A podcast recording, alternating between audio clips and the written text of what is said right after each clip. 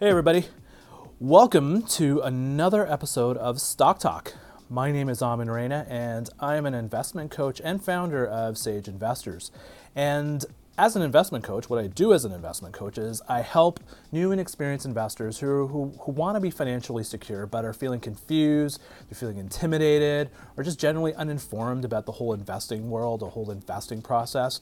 Uh, I work with people who want to start investing, but they just don't know where to begin, or they've been investing for a long time and just don't feel like they're making progress uh, with their portfolios, with their investments. So, what I do as an investment coach is I teach people. I engage with people on how to make better educated investment decisions so that they can achieve a certain level of financial freedom in their lives and achieve it with a level of confidence. So that's what I do as an investment coach. Uh, so this is Stock Talk. This is my own little video slash podcast that I do uh, once a week, uh, where I talk about various different kind of investing topics, various things, observations that I'm seeing uh, out there in the stock market or with individual stocks and ETFs and just kind of chiming in with my own take on it and also sharing with you a little bit of some of my own investment decisions, how I'm using information that I'm seeing out there and observations that I'm seeing out there to make my own investment decisions. Um, with the whole purpose of that you can learn from it and take some of it away and kind of maybe apply it to some of uh, how you make your own investment decisions. So it's a little thing I got going here. And uh, for those of you who just jumped on board with the podcast, welcome. Uh, you know, just get casual, stay around for a while. It's all good.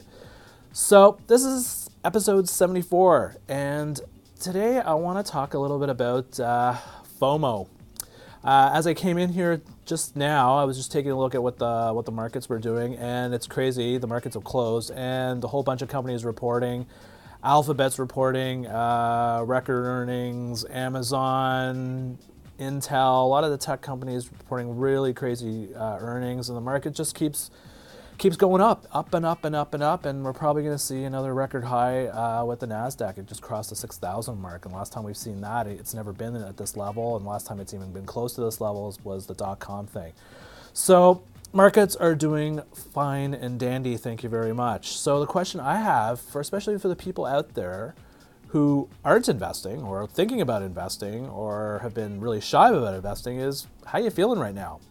Um, what are you feeling? Like, do you feel like, oh my God, I'm seeing all these markets going up and up and up and up. Should I be jumping in? And chances are, what you're feeling right now is a little bit of FOMO, um, fear of missing out, um, sort of that pressure. And we're kind of seeing, we're in that moment right now where we kind of have really good maximum FOMO going on, where there's just that pressure. You see everything going around. If you see your friends doing well and your, uh, your colleagues doing well in the markets, making money off stocks, you're going, okay, am I missing the boat? I need to do something. So a lot, a lot of times what people do is just jump in, you know, two feet in and start buying everything, and it's usually the wrong time to be doing it. So I want to talk a little bit about FOMO and FOMO investing and how we can deal with it and manage it. It's it's really, in a way, I look at it, it's kind of like the kryptonite of, of, of investors.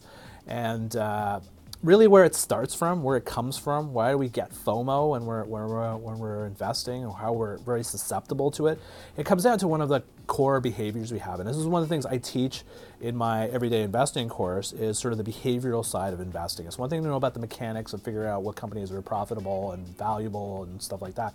It's another thing to have psychology kind of and emotions kind of get in the way of screwing around with our investment decisions, which it does quite a bit. So one of the areas, one of the biases out there that all of us run into or are constantly in conflict is conflict with is groupthink, this herd mentality.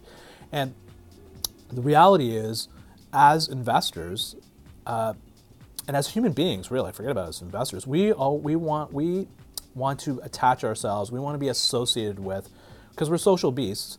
We want to associate ourselves with people, with organizations, with institutions that are that are winning, that are winning institutions, that are winning people. We want to be around winners because yeah, like who doesn't want to be around a winner? We want to be around a winning team. We shoot for we choose we shoot for the for the for the for the winning team. And the, one of the things it does is it feeds this kind of herd bias, you know, this kind of uh, groupthink mentality where you get kind of tunnel vision and kind of get locked into a certain viewpoint or a certain perspective. And a lot of times you lose the perspective out there. And chances are, when you get into a groupthink mentality, it very much becomes an emotional kind of thing. And when you break it down as, from an investing perspective, a lot of times when people want to follow the trends and follow the latest, what the latest in thing is, the latest hot stock, latest you know flavor of the month kind of con- investing concept, it's often when they get into it, it's usually at the high point, and it's usually jumped the shark by that point. And uh, I see this often and often, lots and lots of times, and it happens a lot with retail investors because retail investors are just notorious for being kind of late to the party. Um, when everything, all the good stuff has happened, that's when they come in, and that's usually the time when things get kind of ugly.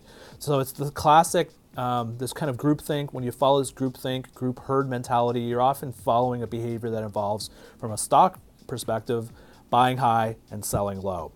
And the only reason I bring this up, really, and what's what's really dawned on me is obviously what's going on with the market, but it's actually interesting because earlier this week I, I got an email from a colleague that I, uh, that I work with that I've that I've uh, worked with in the past in coaching them, and he asked me about um, weed. he asked me what I what I thought about marijuana stocks. Now, for those of you who don't know, uh, up here in Canada, they, the government has just announced that they're going to be instilling policies uh, that will essentially legalize the use of marijuana under certain conditions, under certain pro- protocols, under certain regulations, just regulating the whole process of you know getting marijuana. And so there's been a real surge all of a sudden in the last while in terms of marijuana kind of growth, growing kind of companies and all the businesses associated with the whole marijuana um, grow growth grow up kind of thing.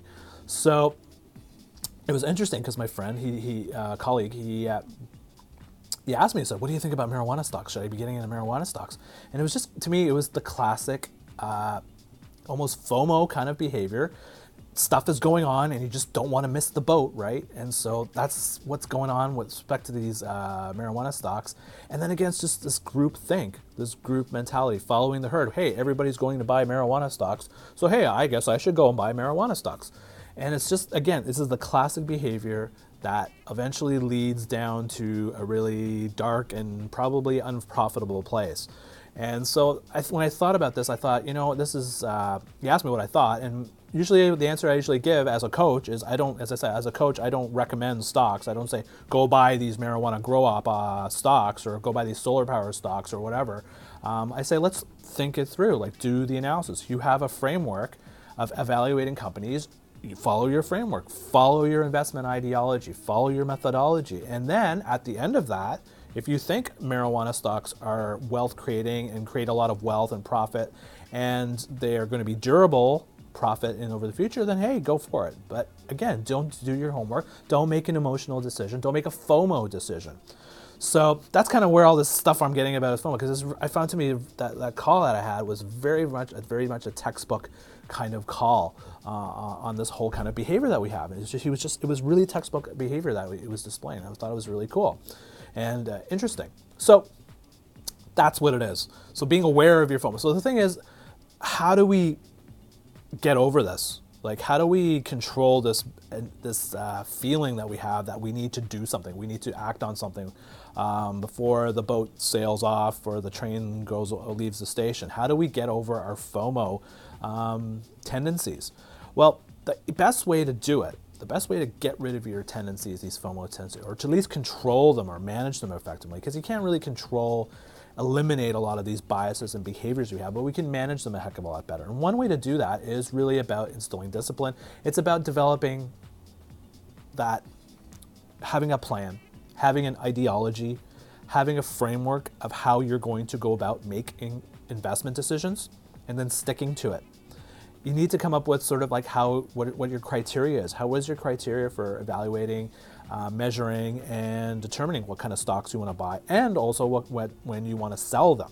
What is your criteria for determining the risk profile of the company? Is this a risky adventure? Am I going to lose all my money if I do this, or am I going to make a ton of money on doing this?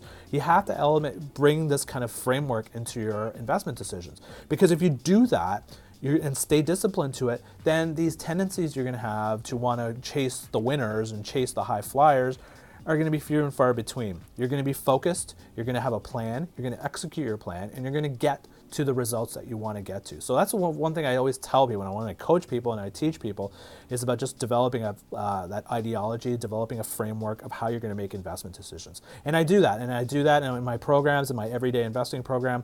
I teach people how to develop this framework for making better investment decisions.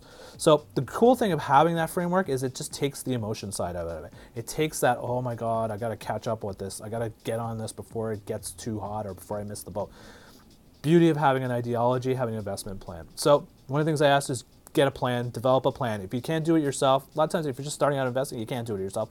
Work with an advisor. Work with a you know a fee-only advisor, not somebody working on commission. Um, work with an investment coach. Work with a financial coach who will again give you that framework, give you that structure, that foundation for building um, building your investment uh, framework, so you can just avoid all these uh, FOMOs.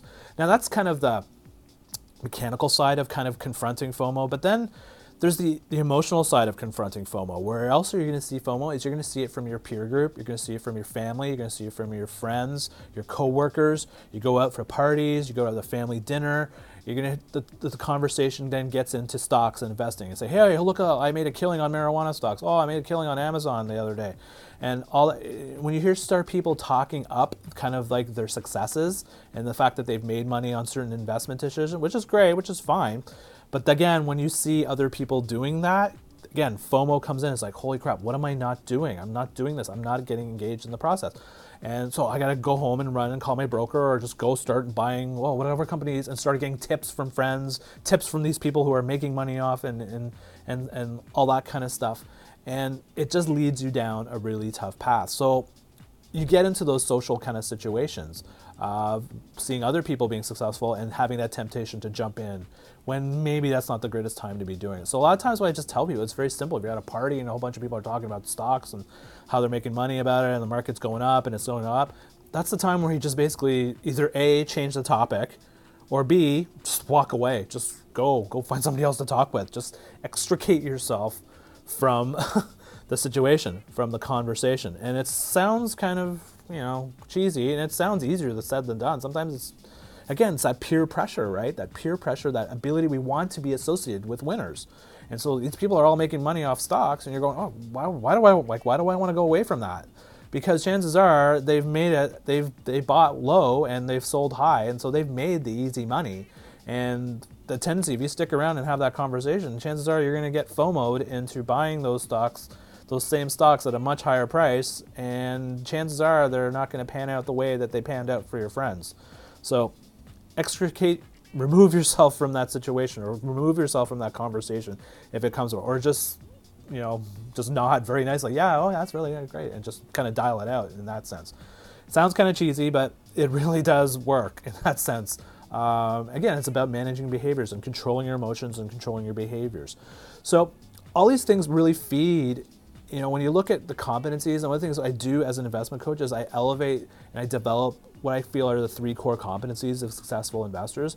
First one being that they're educated, they have an understanding of the educate, uh, mechanical side of investing as well as the behavioral side. They're very much in tune with their FOMO and know how to avoid FOMO and minimize those FOMO kind of behaviors.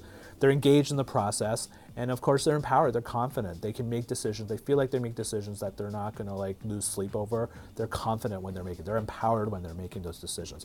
So it's a really important thing. I thought I would share with you. It really came from a just a simple little call, phone call I had this week with a colleague that kind of brought up a lot of these um, ideas and, uh, and, behaviors and emotions that I wanted to share with you. Um, because it really go it can really do some serious damage to your portfolio and it can really screw up your mind and how you're going to make investment decisions down the road. So yeah, so please don't get FOMOed.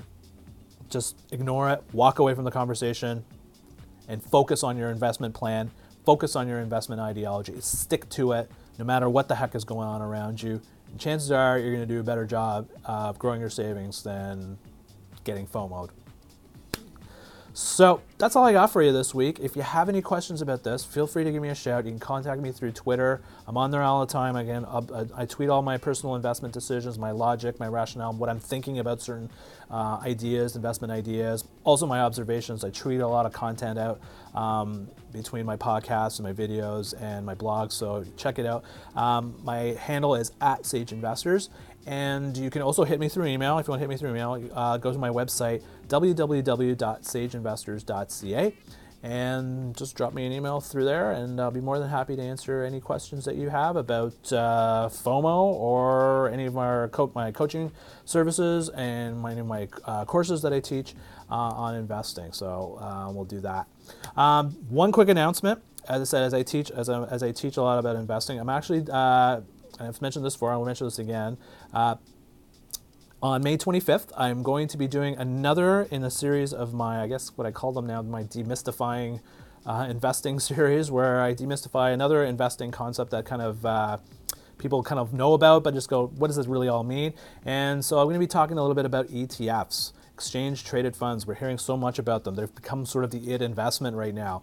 And there's a lot of good things and great things about ETFs, and there's lots of kind of not so great things. So I'm going to try and demystify, kind of take off the veil and share with you some basic concepts about ETFs and also how you go about evaluating them. And we'll actually practice. I'll give you an example. I'm going to do an example, live example of an investment decision I just recently made uh, to purchase a specific type of ETF. So I'm going to walk you through how I thought through it. And once you see it, you're going to go, hey, this isn't that bad um, to figure out. So invite you on May 25th. It's at 12 noon Eastern Time. It's just for an hour. It's kind of a lunchtime thing. Uh, just You can go to my website, sageinvestors.ca. There's a registration button there. You just need your name, email, boom. Space is limited. I only got spots for 50 people for this webinar, so jump on as soon as you can. And I'd love to have you aboard, and I'd love to share what you with you what I can what I can teach you with about about a little bit about uh, exchange traded funds to help you kind of mine through that whole thing, uh, that whole concept there. So that's pretty much all I got for you this week, and it's been great. If you've been, uh, thank you very much for for listening in. Uh, if you're downloading the stuff through the iTunes thing, feel free to leave a review, leave a comment, stars, cheers, jeers. It's all good, and uh, we'll see you again. So we'll see you again next week for another episode of Stock Talk. My name again, Amin Reina, and I'm an investment coach here at Sage Investors. Have a great week, everybody. We'll take take care, and we'll see you again. Cheers.